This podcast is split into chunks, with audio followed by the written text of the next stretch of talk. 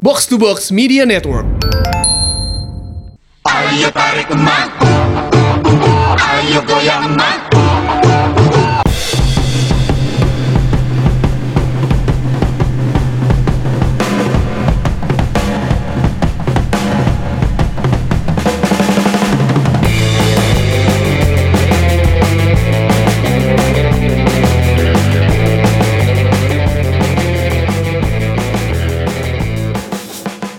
Jumpa lagi di Umpan Tarik edisi ke-40 Kali ini saya cuma berdua Jadi nggak bisa disebut laki luar biasa Iya, Saya Jalo Wisnu Wirajati disa- didampingi oleh sebelah kanan saya saya Eki, Eki apa? Eki Putra Wiratama. Ah. Eki Putra Wiratama Iya. Kita cukup spesial ya Walaupun kehilangan Arista yang katanya lagi urusan negara Setelah penguahan KPU dia sibuk banget kayak Kedatangan Mang Eko Maung Weh, Kalau untuk penggemar Persija mungkin udah kenal lah sama siapa Eko Maung ini ya Kok Persija? Ya nggak apa-apa pasti kalau peng- kalau di Persib menonjol pasti per- pe- pe- penonton Persib menonjol pasti orang Persija pasti tahu dong. Oh, gitu ya? Iya. Isi, isi, isi, isi. Ya kebetulan silakan Mang Eko Maun perkenalkan diri pakar hukum cabul Indonesia. Bukan. Oh, bukan. Bukan. Bukan. Kita tanya aja orangnya Iya langsung. siap. Oke, Halo, Kang. sebagai Jackmania tolong tanya seorang Bobotoh. Heeh. Iya, tanya lah kan lu sebagai Jackmania harus akrab sama Bobotoh. Oh iya, Kang Eko. Eh, Ya, Assalamualaikum. Mangga kenalkan diri. Waalaikumsalam. Assalamualaikum warahmatullahi wabarakatuh. Waalaikumsalam. Ya nama saya Eko. Hmm? Mm-mm. Saya temannya Kang Jalu. Oh temennya Kang Jalo. Kalau teman gua banyak. Kalau Oh, banyak. kita harus berteman sama siapa aja. Oh iya Kang betul itu. Eko nama asli siapa kok? Eko Nur Kristianto. Eko Nur Kristianto orang Jawa ya. Masa orang Jawa? Eko? Kristianto. Iya masa orang Jawa. Iya pasti. Kalau parameternya orang Jawa tuh bukan ada Kristiantonya kalau misalnya orang Kristen ya. Kenapa ya Ah, Kristian? enggak, kalau kalau saya nanya dari orang Jawa tok soalnya atau enggak orang Jepang ya? Enggak karena Enggak ya, saya punya keturunan apa eh, Jawa gitu. Tapi saya nggak bisa bahasa Jawa sama sekali Iya Hmm. dan enggak nggak ngerti. apa-apa. Enggak. Tapi besar dan dan lahir di Bandung. Di Bandung. Oh, besar lahir di- sekarang kerja di Kemenkumham ya. Iya. Ngambil bidang Apanya? bidang apa di Kemenkumham departemen apa? Eh oh, apa? bagian-bagian penelitiannya untuk pembentukan peraturan perundang-undangan. Wis, ngeri, Bo. Berarti Kang Eko ini pakar hukum olahraga ya? Belum tentu. hukum kan hukum harus bisa semua. Bisa Kemarin semua. Saya dengerin tata deh waktu- negara, saya tata negara. Waktu kalau- di, Oh, waktu di iya. MK profesor ngomong ya kalau seorang profesor doktor negara. itu harusnya paham semuanya. Hmm. Udah dokter ya? Insya Allah doain ya. Kapan? Belum sih. Oh, oh, tapi S2 udah. Nah, S2 udah. Ngambil apa S2-nya? Tata negara. Wih. Widih. Tata negara. Jadi jadi t- kalau misalnya kita ngomongin hukum olahraga ya, Mhm. itu adalah persinggungan antara hukum tata negara sama hukum internasional sebetulnya. Oh, dia- kayak kalau misalnya dia ah, S2-nya tata negara ngapain kita undang kok? ah, salah, Ki, Salah, kita salah, salah, undang. salah. Gini, eh, Kang, Eh, Kang, apa? kita minggu lalu bintang tamunya stand up komedian nih, bercanda-canda. Ini Iya. serius nih. Nggak, gini bisa diajak bercanda Bisa. sebenarnya. Mana nggak bisa. Cuman karena Bener. depannya Jackmania dia nggak mau. Oh, jangan gitu dong. Ah. Enggak enggak eh kayak kok jadi kan gini kok apa namanya? Eh kan, kan sekarang lagi rame nih isu tentang jual beli klub ya sebenarnya. Tapi ya Lisensi. sebenarnya lisensi ini sebenarnya kan bukan Saya fenomena. udah bilang sebetulnya jangan nanya serius-serius ya. Iya. Ternyata dia nggak mau ngasih bocoran kita ngobrolin apa ya. Ternyata obrolan ini ya udah. Iya dong. Ini kan biar biar Ah. mencerahkan para penggemar box to box eh, Hmm. jual beli lisensi ini kan sebenarnya udah terjadi dari berapa puluh tahun sejak Hmm. Eko mungkin masih kuliah atau mungkin sejak SMA sebenarnya Iya. kan. Tapi gara-gara sekarang yang belinya adalah tim Persib, jadi menjadi masalah dibesar, cukup rame gitu nih. Hmm. Dan itu masalahnya jangan salah loh. Ini banyak orang salah duga ya. Bahwa seorang Eko Maung kalau ke Persib nganggap itu nggak apa-apa gitu ya. Tapi ke klub lain Oh enggak, kan Iya. saya percaya Iya. kan. Anda kan sering mengkritik Persib. Iya makanya makanya justru saya kalau klub lain saya nggak terlalu peduli gitu ya. Iya. Tapi Persib yang saya pikir bermartabat dan harus terhormat. Mm-mm. Nah itu makanya harus saya kritisi gitu ya. Oke. Jadi tentang lisensi ini sebetulnya kalau kita kita jangan lupa ya yang namanya Persib orang-orang konsorsium itu udah jagonya lah kalau mau ngomong-ngomongin hukum jual beli terus perseroan terbatas udah, udah jagonya ya. Tapi ini kan bicara masalah hukum ya. Mm. Nah sebetulnya di atas hukum tuh ada yang lebih penting lagi Apa itu? masalah moral dan etika gitu Ah. termasuk di sepak bola kayak saya kan aing bermoral banget anjing Oh iyalah jelas. Nah, dari ngomongnya aja jelas eh, moral. oral oral bukan moral ya oh moral nggak jadi ini serius nih jadi tentang lisensi ini saya ceritain pengalaman saya aja ya Iya, iya Kang. jadi kali ini PT PBB Mm-mm. etikanya nggak ada moralnya nggak ada hukumnya nggak bener saya kasih tahu Waduh.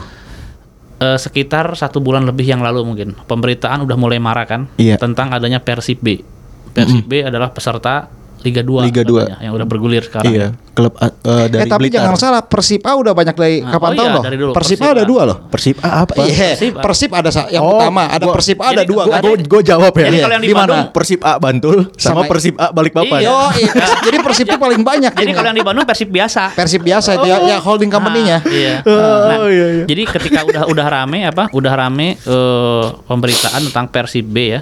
Mm-mm. Persib B gitu. Dan sialnya ya, saya juga aneh nih. Makanya teman-teman di Bandung. Jadi sebetulnya simple.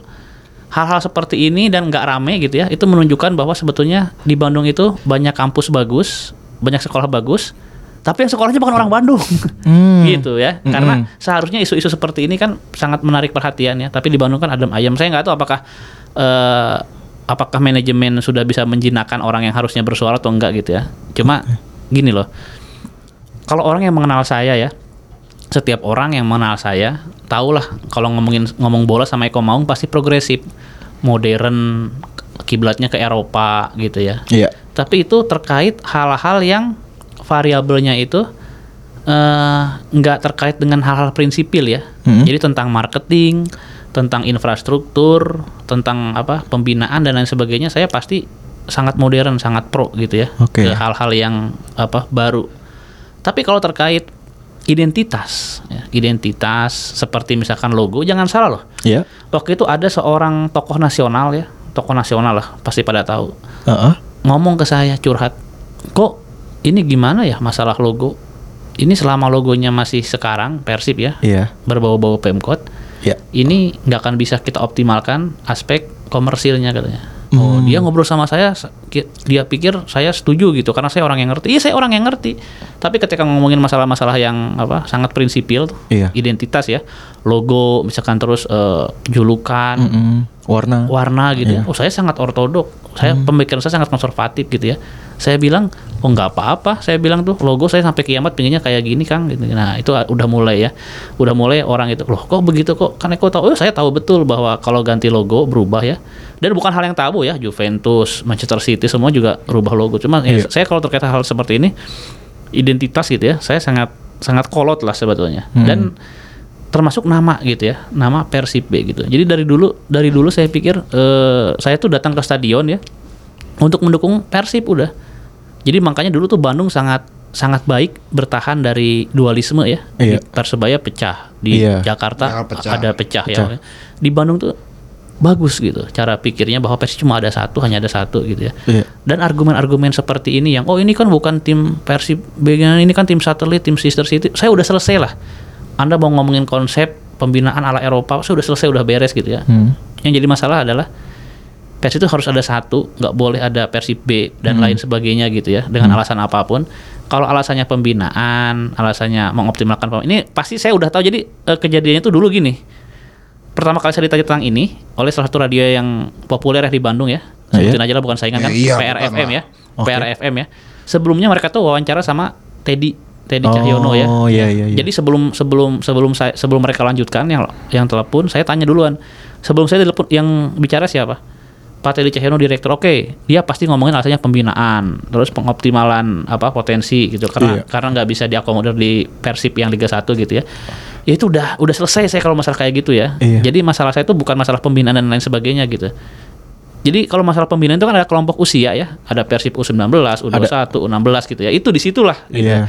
Tapi kalau misalkan masalah nama ini kan jadi ada ini masalahnya Liga 2 ini kan profesional jenjangnya. Iya. Jadi Anda bayangkan ada dua Persib ya di satu kepengelolaan di dua jenjang profesional di Indonesia. Saya Iya. pikir itu nggak benar. Terus juga mereka ngomongin masalah apa Madrid B, Barcelona B, apakah betul seperti itu? Hmm. Kalau setahu saya sih klub-klub Eropa itu kan memang menelurkannya sendiri ya, Hmm. Iya. bukan mengakuisisi klub lain gitu Iya. ya. Nah itu yang pertama. Lalu mereka juga ceroboh di sini gitu ya. Makanya saya sekali lagi mengatakan ini teman-teman saya yang di Bandung kenapa gitu? Apakah mereka terlalu dekat sama manajemen atau gimana? Karena saya tahu betul ya. Emang punya teman di Bandung ya? Hmm? Punya teman ya? per punya punya. kan? Oh, punya. iya, kirain nggak punya. Eh, Makanya kok pada diem gitu ya, pada diem ini hal prinsipil ya mungkin karena mereka sudah terlalu dekat dengan apa? dengan manajemen. Jadi ya mungkin canggung atau memang nggak ngerti. Dan karena retorikan di Bandung itu atau di Jakarta di mana kan trennya itu kan anak-anak seusia saya kan pinginnya dianggap modern, tahu bola kan. Jadi kalau misalkan dikasih retorika tentang pembinaan, sister club, klub satelit harusnya diterima gitu. Karena mereka kan ngomong orang ngerti jadi harus nerima. Oh iya ini sangat bagus itu enggak. Itu hal yang beda gitu ya. Nah, itu yang pertama dan yang kedua orang-orang PT PBB ini makanya mereka pinter di bidang lain, cuma kalau ngomongin soal bola mereka amatiran. Kenapa coba? Saya sekarang kan bantuin juga di Bopi ya. Di Bopi ya, di Bopi. Saya udah emosi pas denger Persib B, ternyata besoknya berkas masuk. Barsuk operator liga membutuhkan rekomendasi dari pemerintah dari Bopi. Nah, saya lihat yang nama-nama calon peserta Liga 2 Oke. Blitar United gak ada Persib. Iya masih masih Iya. pakai nama Blitar United. Hmm. Nah, itu artinya apa? Itu artinya mau PT Persib Bandung bermartabat ngomong itu bukan mereka yang klaim ya, tapi itu jelas mereka dong Hmm. yang menyuarakan. Makanya media-media di Bandung juga bilangnya Persib B gitu Hmm. ya. Itu jelas mereka. Jadi mereka itu menghadirkan Persib B ya. Itu mendahului hal-hal yang terkait legalitas gitu. Oh, oke. Karena apa? Karena untuk eh, lisensi tadi Kang Jalu bilang ya. Jadi kalau misalkan Anda mau mengambil suatu klub memindahkan gitu ya, memindahkan home base. Ini tadi kita udah singgungnya ini nggak bener ya. Saya bilang Persijatim ke Sriwijaya, Iya. lalu Samarinda jadi Bali United ini udah hal nggak bener ya. Perseru juga Ah, ya. Cuma ini konteksnya yang sekarang aja ya. Iya. Kalau Anda mau melepaskan satu klub itu harus bila dari asprov dulu. Jadi Mm-hmm. PSSI-nya provinsi Jatim gitu ya akan melepaskan Blitar di Jatim ya, melepas dulu lalu diterima oleh PSSI-nya Jawa Barat dan disahkan di kongres. ya. Oke. Itu baru hukum komunitas ya, baru hukum komunitas. Jadi kalau hukum olahraga ini kan ada dua saya bilang tadi tuh. Pertama hukum komunitasnya ya, jadi aturan dari FIFA-nya. Yang kedua ada hukum negara. Ini juga terkait sama hukum negara. Kenapa? Karena kan setiap klub profesional harus berbadan hukum PT ya Iya. dan ternyata PT-nya kan nggak bisa dong PT-nya satu Mhm. tapi apa eh, menjadi induk bendera dua klub Iya. nggak bisa makanya ketika ada Persib B ini saya lang- saya langsung tanya ke orang PSSI waktu itu hadir juga ya ini bener nggak masa kayak begini saya bilang tuh oh nggak Pak Eko sudah sudah kami kasih tahu bahwa harus ada PT baru nah Mhm. jadi ada PTN-nya itu PTS apa PT Tangguh apa ya pokoknya orang yang pertama kali memposting PT-nya Persib B itu ya itu Oh. saya di medsos Itu PT Tangguh itu yang membawahi Persib B. PT Tangguh apa Tapi kan nggak salah juga Persib Persatuan Sepak Bola Indonesia Blitar. Lah. Ya kan? Iya Tuh, lihat kan? Nah, ya, ya, ja- ja- jadi intinya, jadi intinya saya udah kan? bilang. Iya. Iya sih, Ya iya, iya, benar, ja- benar. Jadi intinya, intinya, intinya memang akhirnya PT PBB langsung membentuk PT baru ya, untuk PT untuk Blitar United. ini. Membawahi Blitar United. Iya. Dan- tapi tetap aja, nggak- tetap aja itu tetap tetap nggak benar kenapa? Mm-mm. Karena mereka itu ibaratnya persipnya persib B-nya belum ada, mereka udah deklarasi persib B. Seakan-akan apa coba? Seakan-akan hal-hal terkait eh, legitimasi gitu ya Iya. itu bisa mereka dapatkan karena apa karena mereka merasa memiliki akses sama Hmm. otoritas sepak bola gitu loh Ya, berarti dari Blitar United ke Persib B itu sebenarnya belum ketuk palu ya, bukan Kang? persib persib Iya, Persib. Iya. Persib. Iya, Nah, Persib, Kamu Persib. Jackmania banget kelihatan ngomong apa. Kalau Boboto ngomongnya Persib. Yo, iya. Hampura, hampura. iya, jadi jadi intinya gini, intinya intinya gini lah. Intinya kamu belum punya mobil nih ya. Iya. Kamu ngomong, "Oh, saya udah punya mobil." Padahal mobil itu belum ada karena harus melewati surat-surat, Betul. harus datengin dari dealer, harus ya, Tapi itu. kan sekarang mobil bodong banyak Hmm. bisa dibeli. Gimana? Iya tapi kan bodong-bodong itu kan nggak bener. Kan saya orang bener, jadi saya pinginnya juga Ah. cara-cara yang bener dong. gitu. Eh, Kang Eko, punten Kang. Ada Nah. yang mau lewat lagi nih. Labib, selamat datang. Enggak, enggak boleh, enggak boleh. oh, mau di sini duduknya? Iya, dia dia biasa di pojok sana. Iya. ya, jadi begitu ya. Jadi intinya eh, Persib B Mm-mm. itu ngaco gitu ya, ngaco. Ngaco. Dan terbukti ngaconya kenapa coba? Kemarin coba lihat Anda lihat browsing ya. Mm-mm. Mereka kemarin main pertama lawan Cilacap m- pakai apa ditutupin logonya. Hmm. Mm, Karena mereka oh. tahu belum ada sebetulnya klub. Iya, iya, menang Cilacap tuh, menang PSCS. Iya, jadi hal seperti itu kan udah udah mengakui bahwa mereka itu eh, nggak benar gitu. Terus tiba-tiba mereka membentuk PT baru gitu ya. Iya. Mereka juga betul udah tahu nggak benar gitu loh. Hmm. Jadi mereka tuh klaim dulu, deklarasi dulu, baru setelah ditegur gitu ya, eh harusnya begini, baru mereka kelabakan. Tapi kenapa mereka berani duluan ya, melangkahi aturan duluan ya itu, karena mereka itu punya koneksi sama otoritas sepak bola. Oke. Itu Gitu. dan saya sangat malu, malu kenapa? Karena selama ini Bandung ini kan simbol perlawanan ya, tentang mafia, tentang hal-hal yang nggak benar di sepak bola nasional. Ternyata kali ini Bandung terlibat gitu loh, Hmm. gitu aja. Jadi kalau misalkan menuding siapa yang kan selama ini ada istilah oh ternyata yang ngendaliin sepak bola di Indonesia itu itu aja oh yang main sepak bola di Indonesia itu itu aja nah ternyata orang-orang yang Iya. itu itu saja itu sekarang terafiliasi sama Persib gitu Hmm, oke. Eh, berarti dari sen- eh, Kang Eko sendiri kurang setuju ya? Nggak setuju dengan adanya Persib B ya? menolak. Saya- Menolak saya udah ya? bikin- nih ini yang lucu nih. Kalau kita ngomongin Bandung, Heeh. ya. Kang Jalu media paling berpengaruh di Bandung apa? Jawa Barat. Radar Bandung. PR lah. ah, Oh, pikiran, kamu ini pikiran gimana? Ah, rakyat, pikiran rakyat. Ya ya ya. pikiran ya, ya. rakyat ya. Saya nulis. Heeh. Jadi pikiran rakyat sama Persib ini identik loh. Identik Ah. banget. Mereka ya Sama kayak Jawa Pos dan Persebaya zaman dulu, Ah, ah. ya? Iya. bukan sekarang, dulu. Jadi, Masa sih iya. sekarang juga lah. Oh kagak. Iya Ya, iya. jadi identik lah selama sama icon ya, icon terus Eh. eh, afiliasi sama apa kedaerahan gitu ya. Hmm. Saya nulis di pikiran rakyat tulisan berjudul menolak Persib B. Hmm. Gitu. Itu saya jamin pasti buat canggung gitu karena sebetulnya orang-orang Persib dan orang-orang PT PBB itu Ada irisan besar. ada iya. irisan. Oke. Nah, makanya akhirnya saya udah itu udah udah ngomong ini nggak apa-apa ini nggak apa-apa. Ya ternyata mungkin karena beda ini ya, ada cetak, ada apa, Online. Hmm. ada online, ada itu, dan yang nggak apa-apa. Makanya memang zaman sekarang harus begitu gitu. Kalau yang di Liga 3 itu Kang Maung Anom Hah? itu masih Itu amatir, makanya saya nggak terlalu peduli gitu ya walaupun Oh, itu amatir. itu amatir ya kan Liga 1, Liga 2, Liga 3. Ya. Ya, Liga 3 itu amatir. Heeh. Nah, Liga 2 ini sebetulnya profesional. Makanya kemarin juga sempat eh, teman-teman dari PT LIB ngomong nggak belum semuanya belum standar. Jadi gini loh. Ini mereka tuh nganggapnya gini kali Liga 1 profesional, Liga 3 amatir. Amatir. Ini tengah-tengah. Jadi boleh belang-belang. Enggak dong. Namanya dari amatir kan dipersiapkan untuk profesional itu Liga 2. Iya. Dalam artian semuanya harus profesional standarnya, bukan pemakluman gitu loh. Hmm, tapi Maung Anom tuh masih under PT PBB juga. Masih, Masih ya? gitu. Jadi saya udah bilang kalau ngomongin masalah legalitas hal-hal seperti itu ya kita harus mengakui lah udah PT PBB jagonya lah mereka bikin PT juga cepat kan PT yang buat PT militer itu kan Eh, cepat juga gitu jadi masa-masa itu mereka udah terbiasa cuma yang saya nggak suka ini yaitu apa eh, ini sepak bola loh gitu loh sepak bola anda punya uang anda punya power bukan berarti bisa bertindak seenaknya gitu aja sih Hmm. Oke, oke, oke. Berarti kan tadi soal legalitas ya dari dari klub peserta Liga Indonesia. Nah, terus kalau untuk klub-klub yang baru nih Kang, yang tadi Hmm. Kang Eko sebut sempat sebut tuh dari Persisam ke jadi Bali United. Iya, gitu. itu itu juga banyak lah dari Bandung Raya tiba-tiba Bandung Raya jadi apa sih sekarang? Iya. Banyak lah nggak jelas. Ah, ah, jadi Pelita.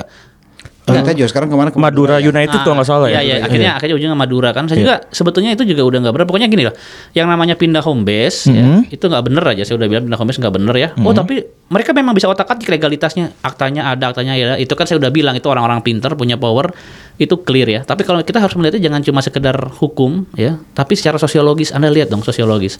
Sepak bola itu apa sih tujuannya ya? Iya. Salah satu tujuan utama sepak bola adalah tentang kesejahteraan umum ya.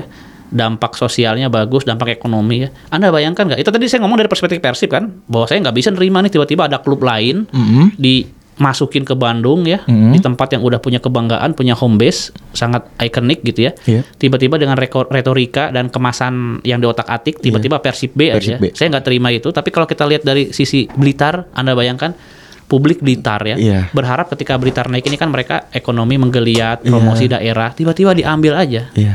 Nah itu jadi sepak bola di sini saya pikir udah nggak bener gitu, Oh. cuma dikenalin sama orang-orang yang punya uang gitu. Tapi di, di Blitar sendiri tuh ada klub lain ya selain Blitar United ya? Blitar. Eh, PSBK bi- eh, Ya P- itu yang itu yang, PSSB. itu yang aslinya kan? Yang asli. Iya yang Oh. aslinya. Yang asli. Iya cuma maksud saya dalam kondisi seperti ini ya Blitar kita saya bukannya ngejadikan Blitar, Eh. tapi kan Blitar ini kan di Jawa Timur juga bukan kota utama ya. Hmm. Mm-mm. saya yakin publiknya juga support kok ke Blitar United gitu. Karena cuma Blitar United yang punya kemungkinan main di Liga 1 gitu. Kalau nggak Hmm. ya seperti itu hal-hal seperti itu Liga 1, Liga 2 gitu loh. Hmm, oke oke. Berarti kalau Iya, Jadi, misalkan jadi jadi whatever ketika ada klub udah bawa nama embel-embel daerah ya. Mm-mm. Jadi mau ini klub kan kayak di Palembang juga ada klub Palembangnya ya. PS yang Sriwijaya. jeleknya gitu PS yang jeleknya. Palembang. PS Palembang, PS Palembang. Kayak di Padang juga PS Padang. PSP Padang. Iya, Ya, PSP ini Padang. anggap di Blitar di Blitar juga ada kan yang lain, tapi kan kita ngomongnya yang sekarang yang lagi tren ya, Iya. yang punya kesempatan untuk promosi, disorot stadionnya, ada kegiatan ekonomi seperti jual apa, jual makanan, merchandise Ah, juga kan. ah, m- makanan, transportasi, Oke. pelacuran bisa jadi kan bisa jadi coba. Iya. Kalau misalkan Blitar United kesan, tapi nggak mungkin ya. Nggak mungkin lah, nggak ada. Kurang sih masa Kurang di ngapain sana. main, ngapain main pelacur di Blitar Iya. ya. ya tapi intinya ada dampak ekonomi yang apa yang diharapkan sama masyarakat juga jadi sirna gitu promosi daerah dan lain-lain juga nggak ada itu Oke. Di Bib gimana nih lu yang baru datang? Ini Ada tanggapan? udah pernah nu- eh, apa baca sedikit ulasannya Kang Eko Maung nih tentang kehadiran Blitar United menjadi Persib B. Oh, itu udah jawab, udah dijawab, udah dijawab. Udah jawab makanya Ah, Udah, udah. menolak sedikit. itu kamu nggak pakai singlet Enggak. menolak nih Kang ya berarti Ini intinya. menolak saya mah. Oke. Jadi Iya. Oh, Udah jangan gitu doang komentarnya. Iya. Nggak asik banget, nggak nggak kelihatan cerdas-cerdasnya lu. Iya. Enggak, bukan nih. Udah mendengarkan dari tadi. udah dan belum. Saya nggak kayak kalian, saya lagi puasa Belum, sawal belum, soalnya. belum. Udah, udah, udah azan. Tadi pas naik itu makanya Udah. gue beli bukaan. Alhamdulillah. Eh, Kamu buka- puasa juga? Eh, enggak. Bentar heula heula cek heula cek dulu cek dulu udah azan belum maghrib. U- udah. Kenapa nggak ngasih tahu dari tadi kalau udah buka? Enggak nanya Kang Eko. Oh, udah 20 menit yang lalu. Ya Allah. Oh. Eh, 10 menit, 15 menit yang lalu. Iya. Nah, sekarang udah boleh udah boleh ngomong kasar ya. Iya, udah, udah buka puasa. Udah buka puasa. Iya. Tapi emang bener nih kemarin Kang Jalu ngomong kalau ngajak Kang Eko sedikit-sedikit ada berbau-berbau Iya. sex terpengaruh. Enggak, education. enggak, Iya. Nah, saya jujur aja sebetulnya saya tuh saya tuh dari dari aw- saya tuh telat suka sepak bola. Saya tuh suka sepak bola pertama kali ketika hadir yang namanya soccer. Ternyata Pak Jalu. Jadi kalau misalkan ngomongin kenapa saya suka bola, ini gara-gara karya-karya Kang. Ntar saya kesannya tua banget kok. Gue juga dulu langganan dapat Iya, poster. soccer. eh, nggak tahu itu karya lu tuh yang tabloidnya ya? Kalau yang majalahnya bukan ya? Majalah emang ada soccer. Hai soccer. iya. Iya, tahun Dulu High Soccer 98. tuh ada yang 98 kan ada cewek-cewek itunya apa? Iya. Cewek-cewek Iya, halaman belakangnya. Ah, ya suka mode-mode pakai negara apa. Iya. Oh, Iya. Itu saya SMP paling sering onani lihat gambar-gambar itu. Waduh, ngeri banget. Tapi tahu eh, eh, apa yang soccer pertama tuh yang keluar Agnes Monica emang melant- eh, belakangnya. Oh, iya? Karena kan soccer sama Hyde identik kan. I- Ah, Identik banget. Eh, Jadi ya pa- squadnya itu kan jadi, bisa dipakai yang ke sebelahnya. Maksudnya dipakai tuh eh, modelnya. Ya. Model, model. Iya, gambarnya. Gambarnya Jadi yang dipakai. jadi dulu tuh memang eh, zaman apa anak-anak sekarang tuh Mm-hmm. diuntungkan ya, diuntungkan dalam tanda kutip juga negatif ya mereka bisa mengakses apapun pornografi lewat itu. Kalau zaman dulu, saya lihat Sailor Moon Usagi Tsukino aja udah horny saya. Wah, benar, Usagi Tsukino gitu-gitu udah horny saya. Gimana Ngeri. itu makanya. Oh, kalau gue dulu main PS1, main Smackdown pakai cewek. Diemin dulu. Kalau- Stephanie siapa? Eh, Steve McMahon. Debra, Stephanie- Debra, Debra. Stephanie McMahon kan? Oh, Itu cowok. Stephanie. Oh, eh, cuy. Stephanie. iya, iya, Anaknya, iya. anaknya, Anaknya. yang perempuan. Iya, Debra, Debra. Tori Wilson. Nah, Kalau gua pakainya si ini siapa? Eh, Scotty Tuhoti. ini. Eh, Yang si cacing. cacing sama barengannya Siapa yang yang yang Ricky kembar? C. Rick- oh, Jeff Hardy. Enggak, Raksi. kan Hardy Hardy Boys. Boys. itu kan dua. Oh, eh, Grandmaster Sexai, Bukan, dua Scotty Hottie itu sendiri ya emang ya? Sendiri. Bukan yang, yang selalu pasangan tuh siapa ya? Jeff, Jeff Hardy, Hardy, Matt Hardy. Matt Hardy, Scotty Tohoti Ini Scotty sama Hottie sama siapa? eh, Grandmaster Sexai yang baru meninggal. Oh, kalau kalau Terus Ricky C ini. kan yang gede kan? Iya, Si itu ini tandemnya. siapa namanya? Ricky Tri- sih. Triple H, Oh, Triple H. Eh. sama X-Pac. Expert. Kayak gitu. Ya udah nantikan ngomongin itu. Iya. Kalau gue pakai cewek tuh biar Li- Lisa, Lisa pacarnya Jeff Hardy tuh enggak? Lita. Eh, Lita ya? Iya, nunggu dia masak aja. Lita tahu tuh liang tai. Anus. Anda mau lagi kita nggak tanya ke Eko nih? Apa ya? Kang Jalu ada nggak? Banyak sih. Monggo. Nggak, kita jeda dulu kita masuk ke segmen berikutnya.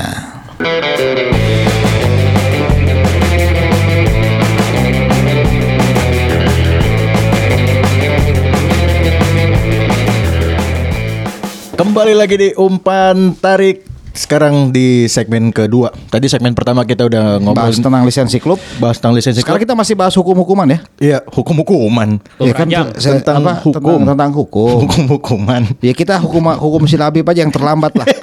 Iya. Baru sekali, baru Apa? sekali terlambat. Iya nggak apa-apa kan karena gue yang paling tua. Oh iya, siap kalau Jadi, kayak jadi gitu. bebas. Ah. Kalau di tongkrongan emang paling tua. Ada ada ada gium di sepak bola kalah tua. Nah lu di sini Ada, ya, ada. ada.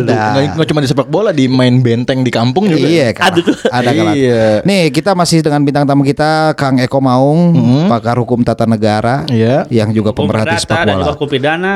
Ah. Oh, ya hukum, hukum ser- Islam. serba hukum lah. Hukum cabul? Iya. Oh, I- iya juga. Iya juga. ya ini ya eh, apa nah kita tadi udah bahas lisensi klub. Iya. Sekarang yang rame juga di kita adalah tentang Pemainnya nih, gonta-ganti pem- gonta-ganti warga negara ya. naturalisasi. Oh, naturalisasi. Iya. Oke, gimana Kang Eko soal naturalisasi itu kan pasti berkaitan juga sama hukum kan? Oh, bukan lagi berkaitan sama hukum, sama kantor saya itu. Oh, Oh. Waduh. Karena naturalisasi itu ya diurusnya di Kementerian Hukum dan HAM, di Oke. Mm. Direktorat Jenderal Administrasi Hukum Umum bagian Hukum Tata Negara. Waduh, kita nanya ke orang yang tepat nih. Sangat Nggak tepat. juga sih, nggak juga. Pokoknya intinya kalau misalkan saya detail itu enggak ya, karena saya itu orangnya kan makro ya. Oke. Makro Udah tuh udah ganti. Tapi tuh. bukan Sekarang mik- udah jadi Hah? udah banyak tutup nih makro. Jadi ya. Lotte Mart. Enggak. jadi lote mart. Bukan Oh, itu, kan Kang Jalu. Guyonya bukan gitu. Saya mau ngomongnya saya makro, tapi ini Iya. mi- ini, ini mikro penis Kang Jalu. Iya. Tapi lincah. Tapi lincah. tapi, tapi agresif. Agre- Nggak, nggak, Agresif. ini, ini saya- saya serius loh. Kalau misalkan ada laki-laki ya, Iya. ada laki-laki yang ngomong ukuran tuh nggak masalah, yang penting kekerasan sama itu apa sama. Kau salah itu iya, salah. itu dijamin yang ngomong. Itu yang ngomong itu pasti kecil. Titik-titiknya kecil. Ah. Titik-titiknya kecil itu. Oh. Jadi yang bener ya itu? Ya, ukuran juga size ngaruh does dong. matter, Ukuran size ngaruh. does matter. Ma- Oh, saya sudah. Abisnya Kang Jalo ngomong gitu Ukuran terus. tuh masalah. Siapa yang ngomongin terus? Jadi eh, gini ya, masalah naturalisasi ya. Hah? Lanjut. Intinya politiknya itu kita ngomongin politik kewarganegaraan. Ah. Dia sambil IG live loh. Ya. Mm. Jadi politik kewarganegaraan negara Indonesia, Iya. Indonesia tidak mengakui dui kewarganegaraan. Betul. Artinya apa? Artinya kalau orang mau jadi pemain membela I- Indonesia, dia Iya. harus melepas kewarganegaraan Iya. Yang sebelumnya. yang sebelumnya harus lepas paspor gitu ya. Nah, ini juga saya punya punya asumsi apakah betul seperti itu loh. Jangan-jangan kita dikadalin sama beberapa pemain ya. Ada orang-orang yang sudah statusnya WNI Iya. main buat Indonesia gara-gara jalur itu, jalur apa? Eh, jalur pemain ya apa bahasanya? Nah, tapi kok lama-lama aku perhatiin kok dia lebih sering stay-nya bukan enggak bukan di negara Indonesia gitu. ya. Oke. Eh oke oke, nanti nanti kita jadi jadi gibah ya. Kita ngomongin ini aja. Kita intinya kita menganutnya hanya Iya. Satu. satu, kewarganegaraan gitu ya. Syarat untuk memperoleh kewarganegaraan itu ada macam-macam. Yang paling konvensional tadi yang menetap ya. Jadi syaratnya itu harus bisa ya menikahi orang Indonesia, Iya. lalu menep- menetap selama lima tahun berturut-turut atau 10 tahun tidak berturut-turut dan lain Itu sebagainya. sorry Kang Eko, Nah ini baik. titiknya kecil nih, lihat. Enggak lah. Astagfirullahaladzim masa di IG live. Ya, gimana, gimana, gimana? Gini kan Eko, kan ada peraturan yang lima tahun eh, harus menetap berturut-turut. Berarti di selama lima tahun itu dia nggak boleh sama sekali pulang ke negara asalnya Kang. Yang ya, Taruh cash Gonzales orang asli masalahnya itu Uruguay. kan nggak sekaku itu ya. Heeh. Hmm. Jadi masa nggak seka- nggak sekaku itu. Ntar setelah ini, ntar saya ceritain sebetulnya Van Dijk juga dengar-dengar juga sebetulnya dia eh, ini jadi gibah, gibahnya jadi gini. Enggak, enggak. Tenang naon, Ini tenang kita naon, Kang. menganalisa aja bukan gibah. Ya gini enggak maksud saya gini loh eh, nggak nggak nggak akan sekaku itulah kalau misalkan dia ada perlu apa ya boleh aja pulang main terus mau main apa apa main cewek di negara lain kan boleh aja Inti, intinya, kangen gitu. ya intinya kan diatur lima tahun itu berarti domisili lah Ya. alamatnya di Indonesia lima tahun berturut-turut atau 10 tahun tidak berturut-turut atau menikahi orang, Indonesia. tapi ada satu pasal saya lupa lagi pasal 20 atau 22 atau itu ya, di undang-undang kewarganegaraan Ya, itu. bahwa seseorang juga bisa melakukan kewarganegaraan Indonesia ketika dianggap memiliki jasa ya jasa untuk bangsa dan negara gitu ya. Oke. Nah, ini sebetulnya ketentuan inilah yang banyak di otak-atik ya, yang banyak digunakan oleh atlet sepak bola Mm-mm. gitu ya. Kenapa? Karena ini paling simple, paling simple ini. Jadi rekomendasi Anda punya backing kuat, jadi tuh gitu ya. Sampai sekarang tuh ada sekitar 20 pemain lebih kalau nggak salah ya Yang udah dinaturalisasi. yang udah dinaturalisasi dengan alasan Heeh. eh, ya berguna untuk bangsa dan negara salah satunya kan melalui jalur olah- atlet olahraga Atlet, gitu iya. ya. Nah, tapi apakah itu produktif enggak gitu? Karena contoh produktif siapa- yang bagusnya dari mana? Filipina apa Singapura yang pernah naturalisasi Singapura waktu semua? Piala Nah, AFF Singapura waktu 2004 itu ya. Jadi mayoritas naturalisasi dan memang mereka punya prestasi di situ ya. berkontribusi besar. Nah, iya, nah tapi kalau kita lihat, kalau kita ya. Jadi ini ada dua ada dua ada dua kubu sebetulnya orang-orang yang menolak naturalisasi dengan alasan pembinaan. Kan ini memang menutup kesempatan banyak ini apa? Banyak pemain lokal kita ya. Iya, Anak-anak muda udah gimana tahu-tahu ditutup. Makanya waktu itu begini, ketika naturalisasi banyak di pemain depan, kesempatan hilang tuh kita nggak punya striker yang bagus, Bagus. katanya. Jadi itu memang berpengaruh jangka panjang ya. Itu secara parsial itu memang berpengaruh gitu. Nah, kalau saya nggak nggak bicara di situnya kalau saya ya. Kalau saya ingin bicara masalah ininya aja apa? Naturalisasi ini kan sebetulnya saya tuh orang yang nasionalis ya. Saya tuh selalu menganggap bahwa tidak boleh sembarangan kita memberikan kewarganegaraan. Jadi memang harus betul-betul istimewa nyata. Itu Iya. kasusnya Archandra saja bisa jadi polemik. Masa pemain bola di gampang-gampang gitu ya. Iya. Coba kita cek deh. Ada beberapa pemain bola Mhm. yang sudah mendapatkan kewarganegaraan Indonesia, tapi malah nggak jelas kontribusinya gitu. Mereka cuma terikat turnamen jangka pendek yang tiga bulan, paling paling banter enam bulan gitu ya. Iya. Udah gitu nggak jelas.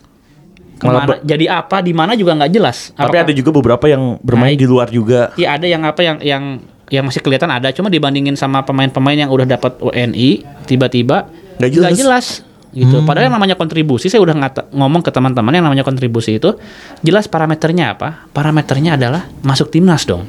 Oke. Kan membela bangsa dan negara. Iya iya. Loh ini Iya. ada pemain pakai jalur di pasal itu, Iya. tapi nggak masuk timnas gitu. Saya gimana bingung makanya. Cuma bermain untuk klub Iya doang. untuk klub. Jadi ini sponsornya klub atau sponsornya Iya kan sp- kalau klub itu jadi sponsor jelas ya. Ini s- jadi jangan-jangan ini buat kepentingan negara apa buat kepentingan klub saya bilang. Sponsor itu dalam artian yang membiayai Iya yang ngurus-ngurus lah, Yang ngurus, ngurus gitu ya. administrasi Iya. ya. Iya. Ini contoh Fabiano ya. Ini yang ngotot kan kayaknya dulu Madura, Persib, Madura, Persib gitu ya. ya. Padahal kita lihat Fabiano ngebela timnas enggak, ini enggak gitu ya. Nah, makanya katanya Eh, katanya Tapi Fabiano tuh udah tinggal di Indonesia lima tahun lebih ya? Lebih Iya. 10 bahkan. Hah? Ya itu kan tapi ada proses-proses ya. Pokoknya kabar terakhir nih sekalian mengkelirkan ya karena orang pertama yang pertama kali membocorkan foto itu Fabiano bawa baju Persib itu kan saya tuh, Hmm. ya, saya itu.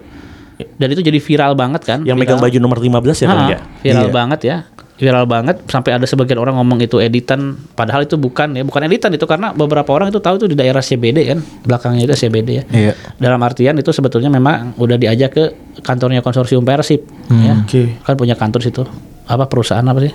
FWD apa ya? Oke, Sudirman ya? Spon- Sponsor utamanya ya.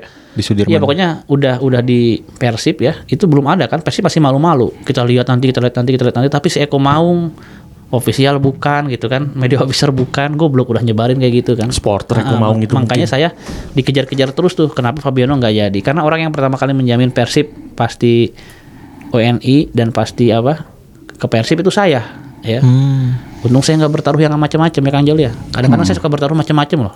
Lari-lari telanjang, saya bilang tapi kemarin mungkin enggak saya enggak gitu ya. enggak seriusan ya. Saya berkali-kali selamat tuh gara-gara bertaruh saya kalau enggak ini saya lari telanjang. Kalau Ah. enggak, saya udah tapi saya selamat tuh. Tapi selalu tepat gitu Selalu ya. tepat. Selalu telanjang. Hah? Selalu Eh, tepat. kalau selalu Enggak, telanjang Hmm. salah. ya. enggak bener, yang Michael Essien saya masih ingat. Tahun berapa Michael Essien 2017. Dua tahun yang lalu. 2016. Iya, saya 17. ngomong, ngomong gini. Dulu, dulu, dulu kan keimigrasiannya Eh, 17. bermasalah, keimigrasiannya bermasalah ya.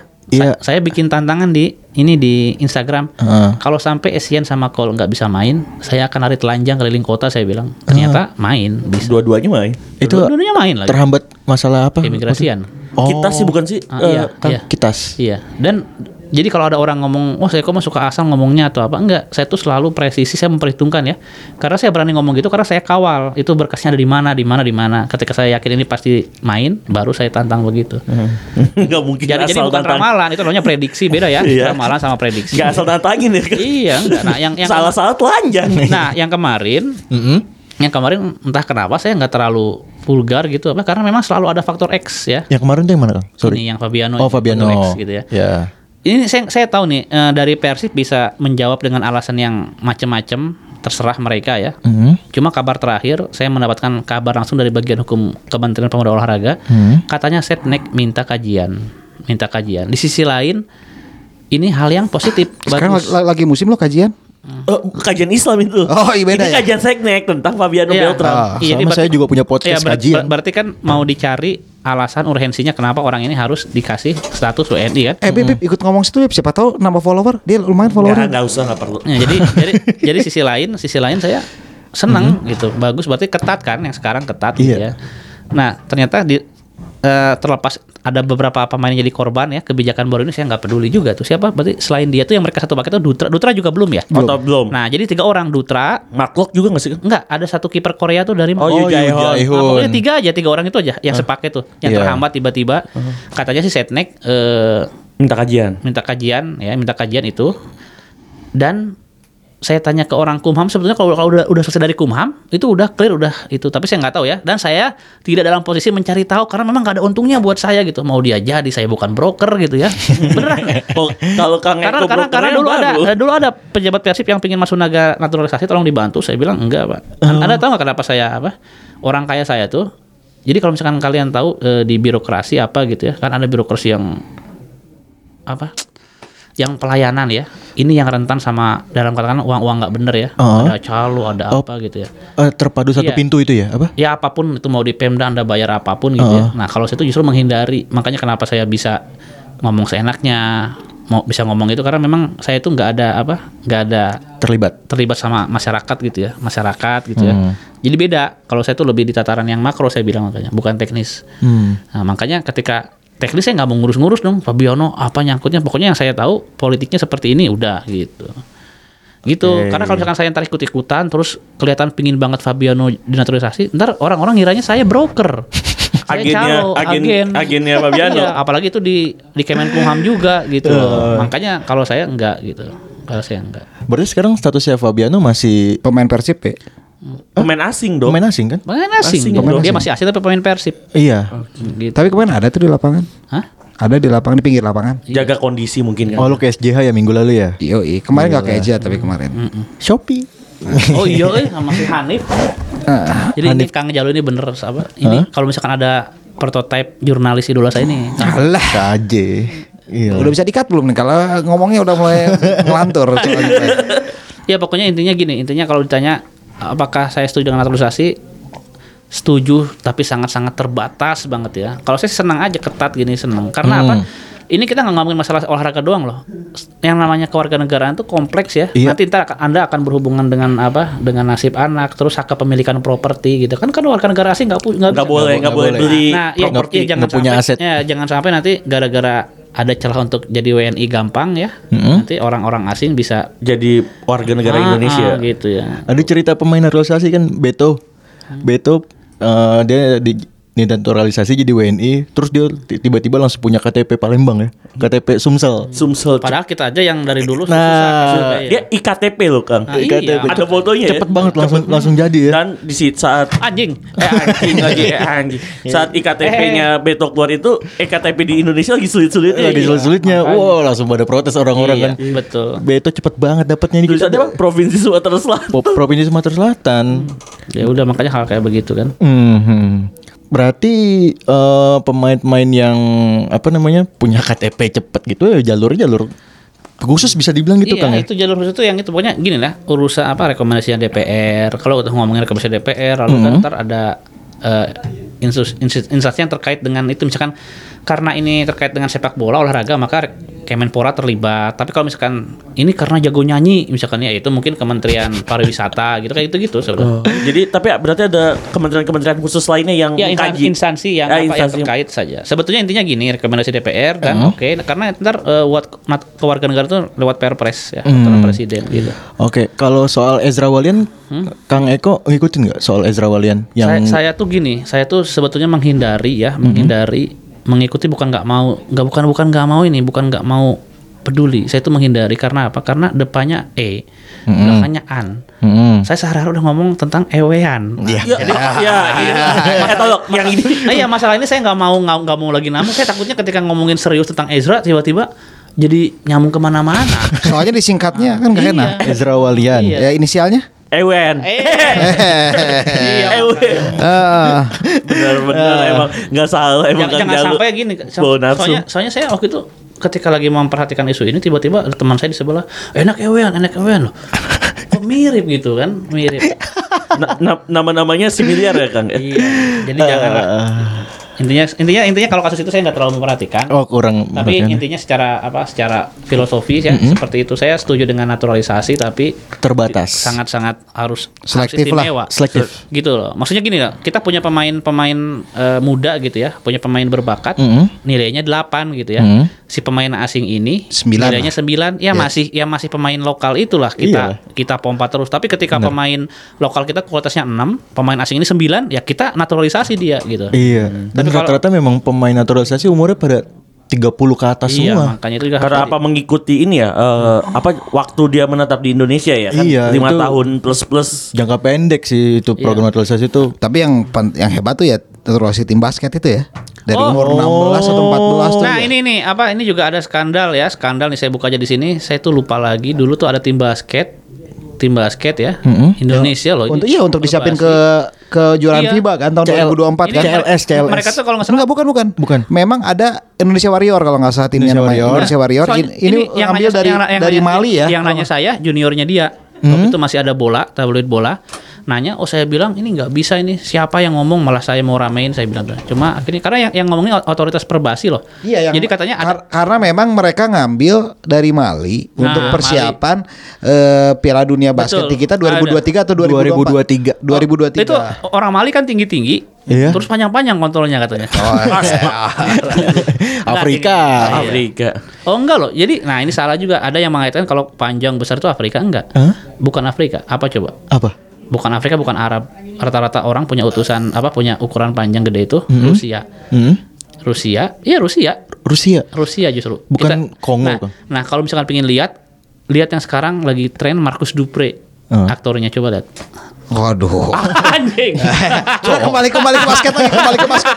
Kembali ke basket lagi tadi. Marcos Dupe Gimana? nggak tahu Kang Marcos Alonso saya tahu Ada Marcos Du- Marcus bukan Marcos ya. Oh, Kalau Marcus. Marcus hari Kalau Markus ketahuannya Harrison.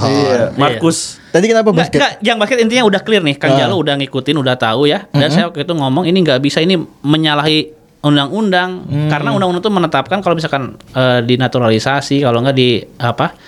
Jadi orang tuh boleh punya duit kewarganegaraan itu hanya karena perkawinan campur ya. Perkawinan campur itu pun sampai umur 21.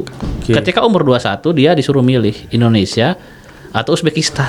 kayak Irfan Ba- kayak Irfan Bahdim ya Kang ya Iya pokoknya gitulah pokoknya dia ada namanya duit kewarganegaraan terbatas ya Iya. Mm-hmm. ganda terbatas itu cuma sampai umur 18 apa eh, 21 21? enggak kan 18 Oh, Iya. disuruh milih nih dikasih waktu kesempatan menentukan sampai umur 21 maksimal 21. Nggak, jadi Hmm. kalau misalkan Mali itu umur anak umur 16 kan jelu ya Iya. terus bukan bukan hasil entotan orang Indonesia ya nggak bisa dong kan syaratnya harus kawin campur Eki pusing edit-editnya Enggak, enggak Nggak, apa-apa. katanya nggak apa-apa. Nah, karena nggak apa-apa eh Eh, nggak Ini apa-apa. nggak apa-apa kalau nggak saya Udah. ngomong sopan nih sekarang. Iya, iya, enggak apa-apa, enggak apa-apa. Nggak apa-apa tinggal ngedit. pusing, pusing. Kalau lihat lihat netizen aja ada yang tahu Markus Dupre itu tuh. Markus Dupre itu. Iya. Jadi eh, apa?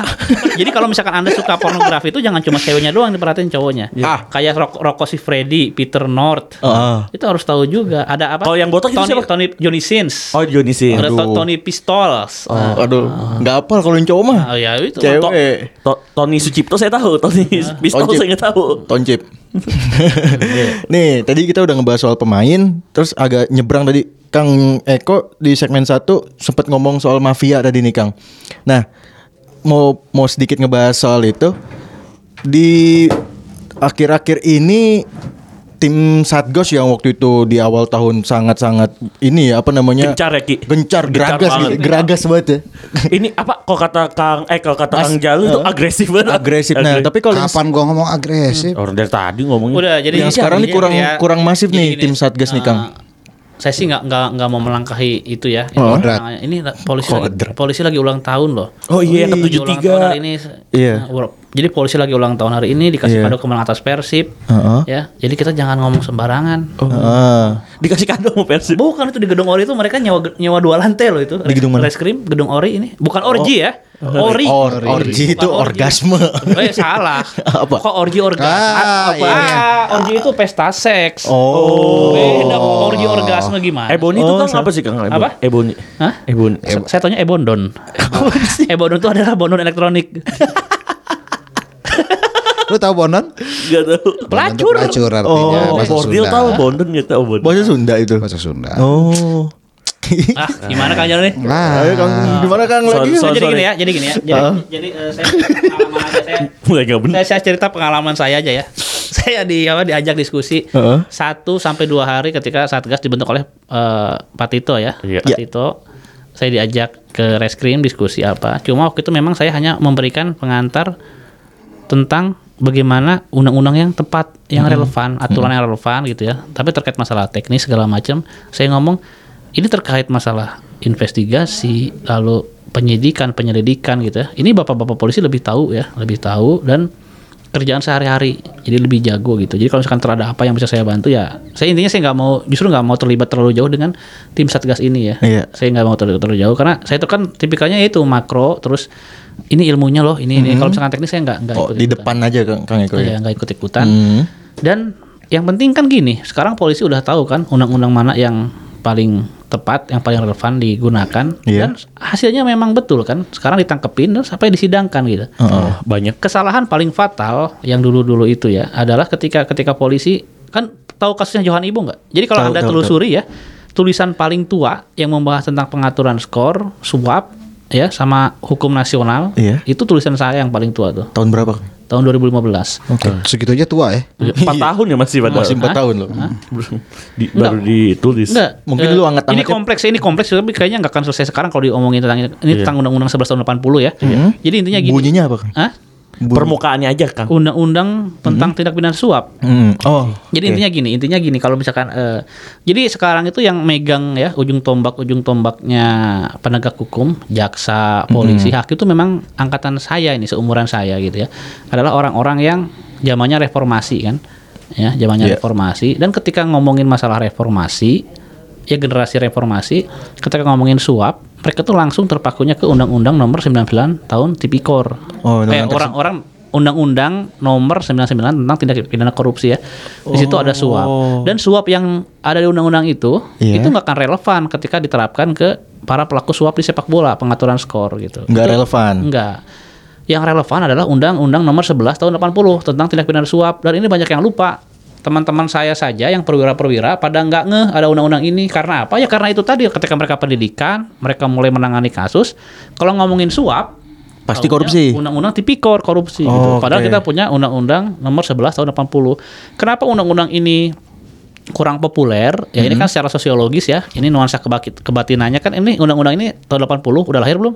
Belum. Belum lah Kang. Bapak ibu saya juga Ah, belum ini udah- pacaran. iya. Udah, Udah, udah, lahir, udah lahir yang ini. ya. setahun Kang Jalan. Nah, eksisnya itu ya, eksisnya itu kan tahun 80-an itu kan zamannya Orba ya. Orde orang, Baru. Orang yang main suap segala macam kan itu jelas orang-orang kuat kan. Iya. Ya, ya. Berarti sulit disentuh karena apa? Karena hasil diskusi saya sama ICW Indonesia Corruption itu nggak ada satupun kasus yang diputus ya berdasarkan undang-undang ini dari tahun 80 loh bayangin belum ada. nggak ada Heeh. nggak ada gitu Nggak ada. Hmm. makanya undang-undang memang kurang populer gitu tapi apakah tetap berlaku tetap berlaku karena kita itu tidak menganut yang namanya eh, sunset policy gitu ya kalau di luar negeri itu ada lima tahun sekali seti- semua undang-undang di- dilihat lagi apakah masih relevan atau enggak Dikaji Dikaji lagi. ulang. Nah, jadi kita ini ketika undang-undang ini belum dicabut, ya masih berlaku. Masih berlaku. Hmm. Contohnya gini nih, undang-undang apa tentang agraria tuh tahun 60-an, lalu undang-undang perkawinan tahun 70-an gitu. Itu kan masih berlaku kan? Karena apa? Karena belum dicabut. Nah, Cuma tahunnya aja lama ya Kang. kalau nyabutnya telat bisa bahaya. Iya. Bahaya. Tapi, tapi ini nggak dicabut-cabut, berarti masih berlaku. Hmm. Masih berlaku ini ya. Nah, jadi berarti undang-undang ini masih berlaku dan masih relevan buat diterapkan. Oke. Nah, yang saya suka waktu itu bapak-bapak perwiranya juga ketika saya ngomong seperti ini, ya maaf maaf pak, saya bilang anak buah bapak tidak. Mereka juga nggak marah karena sebagian mereka malah ngomong, saya juga nggak kepikiran tuh pak Eko. Ada undang-undang itu. Iya karena memang jadi sangat dimaklum ketika undang-undang ini memang nggak nggak populer gitu karena memang nggak pernah dipakai aja. Tapi apa? Tapi masih relevan gitu. Dan secara historis Ya. saya tanya-tanya undang-undang ini kalau nggak salah satu orang nih yang masih hidup ya namanya Prof Andi Hamzah yang membuatnya ini Oke. Eh, dosen guru besar pidana dari Unhas ya masih hidup ternyata katanya undang-undang ini juga memang eh, dibuat atau dibentuk gara-gara kasus sepak bola Galatama dulu tuh parah banget kan dulu 80-an. gini loh kalau sekarang kita ngatur skor ya itu Iya. masih jadi omongan pastilah ya golnya sengaja kelihatan dan lain-lain dulu mah nggak ada boro-boro viral-viralan dulu mah Iya. Heeh. rekaman aja nggak ada zaman dulu. Jadi makanya ada klub tuh mau menang perlu menang 9-0, menang 9-0 lihat deh. Ya Kang Jalu ya. Iya. Galatama parah. Misalkan butuh skor 7-0, 7-0 kejadian Itu gitu. kelihatan vulgar gitu. Vulgar, vulgar. Hmm. banget gitu ya. Ini kan- makanya ini karena apa? Karena masalah ya perjudian segala macam gitu ya. Dan kalau misalkan kita lihat ini saya masih ingat nih, ini ini undang-undang yang apa intinya karena penelitian saya banget gitu ya. Undang-undang ini sangat relevan dan komprehensif. Kenapa coba? Kalau di agama itu kan dikatakan bahwa yang menyuap dan yang Dan memberi suap suap tuh dosa. masuk neraka ya. Iya. Memberi suap dan menyuap gitu. betul, betul. Di sini juga iya gitu. Jadi yang nomor dua itu yang pemberi suap ya. Dan yang menerima? Enggak, yang menerima di pasal 3 Oh, ya. Lalu eh, pasal empatnya juga sangat futuristik gitu. Kalau kita ngomongin apa yang AFF apa yang Indonesia kalah dari 2010. Nah, 2010 Oh, lawan ada. Malaysia ya? Nah, itu kan banyak yang ngomong, oh itu telah terjadinya di Malaysia gitu-gitu. Jadi susah. Oh, nggak susah. Kalau pakai undang-undang ini, undang-undang ini nggak susah. Karena apa? Karena di pasal 4 dikatakan bahwa undang-undang ini menjangkau juga eh, tindak pidana judi yang dilakukan Di luar negeri. di, di apa di luar wilayah Indonesia gitu. Jadi ini undang-undang itu cukup cukup apa sangat-sangat komprehensif lah, komprehensif, Sangat komprehensif. futuristik ya. futuristik komprehensif dan masih relevan makanya makanya kemarin ketika digunakan sama bapak-bapak polisi itu kan sampai disidangkan ditangkepin orang-orangnya bener kan Menggunakan undang-undang yang nomor Iya. tahun 11 delapan- tahun 11 tahun 80. 80. Gitu. Jadi ada kekeliruan karena kalau yang Johan Ibo bayangin coba Johan Ibo ini kan udah ditangkap Heeh. motifnya jelas, Jelas orang- banget. Hmm. orangnya udah ada tapi dilepaskan karena apa karena aparat keliru menerapkan hukum Oh. mereka pakainya undang-undang nomor 99 tentang tindak pidana korupsi gitu. nggak menggunakan nomor 11 tahun Ah, 80 ini ya. iya betul Oke, Kang Jalu ada Nggak Ngerti pertanyaan. nggak lu? Dia Pak. udah jelasin panjang-panjang gitu. Sangat pen- sangat sangat sangat sangat jelas sih. Jadi masih mau korupsi nggak? kamu sih mau korupsi nggak saya sih emang nggak korupsi. nggak korupsi Korupsi waktu sering. nah Kalau eh waktunya terlambat. Sekali itu Ah, apa? ya, Lebih tapi baik kan- daripada sama Kang Jalu. Apa? Kalau gua kan emang sengaja terlambat, udah ada jelas-jelas datang gua terlambat nih. Bisa banget Ki. Kenapa? Ini eh, endorsal Katanya dia dari nggak- tadi ini nggak- mulu. nggak- nggak pernah Endorsal. korupsi katanya. Ini mulu apa? Tikung kiri mulu ini. Ah, tetap aja game- kalah. main game lagi dia. Iya emang Jadi bener. dia nyautnya kalau yang kayak tadi itu lupa nyabut dia nyaut. Nyaut. Iya. Oh, iya karena Sex, sex education tuh dia Iya. nyaut tuh. Selangkangan dia pasti nyaut gitu. Kalau ngomongin hukum ya gua nggak ngerti hukum daripada gua dihukum. makanya, makanya kita nanya. Kita- Iya, saya makanya juga ki- nggak ngerti. Kita nanya ke orang yang ber- yang berkecimpung dalam hukum. Iya, terus apalagi ada lagi nggak Kang Kang J? Udahlah cukup lah. Cukup ya. Ah, ah, nanti kalau dia terlalu itu nanti dia nanti bak- bakal jadi sasaran. Jadi sasaran tembak. jadi Oke. Oh iya, salah satunya kem- kenapa pertimbangan Hmm. saya, ya, kenapa pertimbangan saya juga, saya selain memang, saya itu kan tipikalnya tuh bukan orang yang teknis apa, Hmm. terus nyari panggung di sini saya nggak nggak nggak nggak seperti itu ya. Jadi saya cukup mengantarkan, saya ini kan orangnya Nyari bondon ya? pengayom Tapi nyari bondon ya? Nah, saya kan pengayom ya gitu, pengayom. pengayom. Terus pokoknya wanita. Nah, jadi mengantarkan ini loh yang betul ya silahkan kalian yang mau bekerja nyari panggung apa itu milik kalian saja sudah banyak banyak hal kayak misalkan saya juga punya bimbingan beberapa mahasiswa gitu ya ya udah seperti itu Ya, saya senang mengantarkan orang itu meng- apa, Menjadi lebih pintar. meng- mengantarkan orang ke puncak Menuju Puncak kesuksesan. orgasme, Hmm. gitu. Puncak orgasme. puncak kenikmatan Ya, Oke, siap. termasuk puncak karir apa segala macam gitu. Hmm. Maksudnya pencakar di bidang hukum. iya, Oh, iya. Kan bidang hukum Bapak ini. Iya. Ini Ki, maksudnya Kang Eko memberikan orang tuh ke koridor-koridor yang Yang terbaik. tepat yang gitu. tepat, yang baik. Oh. Iya, jadi kalau misalnya karirnya di bidang dunia malam sukses juga di dunia Nah, malam. Bisa dibimbing sama Kang Eko. Bisa di- Bisa, dibimbing. Iya. bisa Kang. Eh, pendalaman materi tentang dunia malam ya di Bandung Oh tepatnya. enggak, ada nih. Jadi Ah, saya nggak tahu apakah tepat, cuma saya tuh punya penelitian juga tentang hi- dunia malam, Gitu, tentang jadi Hmm. tentang wisata lendir. Zamannya gini ya, zamannya Ibu Maria Elka Pangestu tuh Menteri Pariwisata tahun berapa ya? Nah, Zamannya Oh, zaman Pak SBY. SBY satu kalau nggak salah. ya. Itu ada kalian nggak tahu kan bahwa standar usaha Eh, kesini dulu, kesini, kesini, kesini ngomongnya, ngomongnya. Nah, kemik. Ya bahwa standar usaha hiburan malam juga diatur ya. Jadi orang Hmm. yang membuat lapi- lampiran peraturan Menteri Pariwisata tentang standar hiburan malam itu saya. Hmm. Bar, diskotik, Eh, karaoke, pros- prostitusi? Hah? Gua prosi- Nah ini keliru. Oh, bukan. Prostitusi itu bukan hiburan masa ma- nggak mungkin negara itu Wih, melegalkan. menyediakan prostitusi gimana? Ini Iya. hiburan malam. Hiburan malam. Hiburan malam tuh ada sah legal. Jadi Sah, ada ya? karaoke, ada bar, Bar, malam. itu saya yang membuat diskotik. DKM, membuat lampirannya. diskotik karaoke massage. Ah. iya, itu saya yang membuat membuat lampirannya Ibu Maria Elka. Jadi penelitian-penelitian ada tentang pelanggaran-pelanggaran tempat spa di Bandung ya, bahwa di Bandung itu kan ada jamnya operasionalnya dilabrak. Lalu sebetulnya ada aturan ya Perda yang menye- menyebutkan bahwa mata kaki orang yang di dalam itu harus kelihatan. Tapi ini jangan kan mata kaki ditutup, dikunci. Ngapain ayo di dalam? Ah Bilik ya, di bilik. nggak ada ya terus ya gitu saya tuh ya insya Allah udah hatam sih ya tempat spa yang mana lagi Rekomendasi yang ya? belum saya datangin coba Hmm. Waktu itu Eki pernah tuh. saya tuh cuma belum pernah pijit di Wiat- Wiataguna Kang Jalu Oh iya. Hmm. nanti kalian harus nyoba ya pijit di Wiataguna. Orchid, orchid. Orchid. Wih, Iya, Taguna mah itu pejitu netra enak banget emang. Oh, emang itu kalau mamang-mamang sih aduh enak banget ya. nah tapi kalian juga harus hati-hati bawa temen Kang jadi apa Hmm. Hmm. Kenapa? jangan deh jangan di sini Abis ini kita obrolin deh. Boleh deh Kang. Ya habis ini kita cari eh, sambil nunggu kita cari- sek- cari ya sambil sambil menunggu apa namanya? Heeh. Apa namanya sambil Eh, Noi. menunggu makan nah, ini malam. nih, maksudnya ini nih. Iya, Tadi, tadi ngomongin spa, ini ada JRO nih, ada JRO.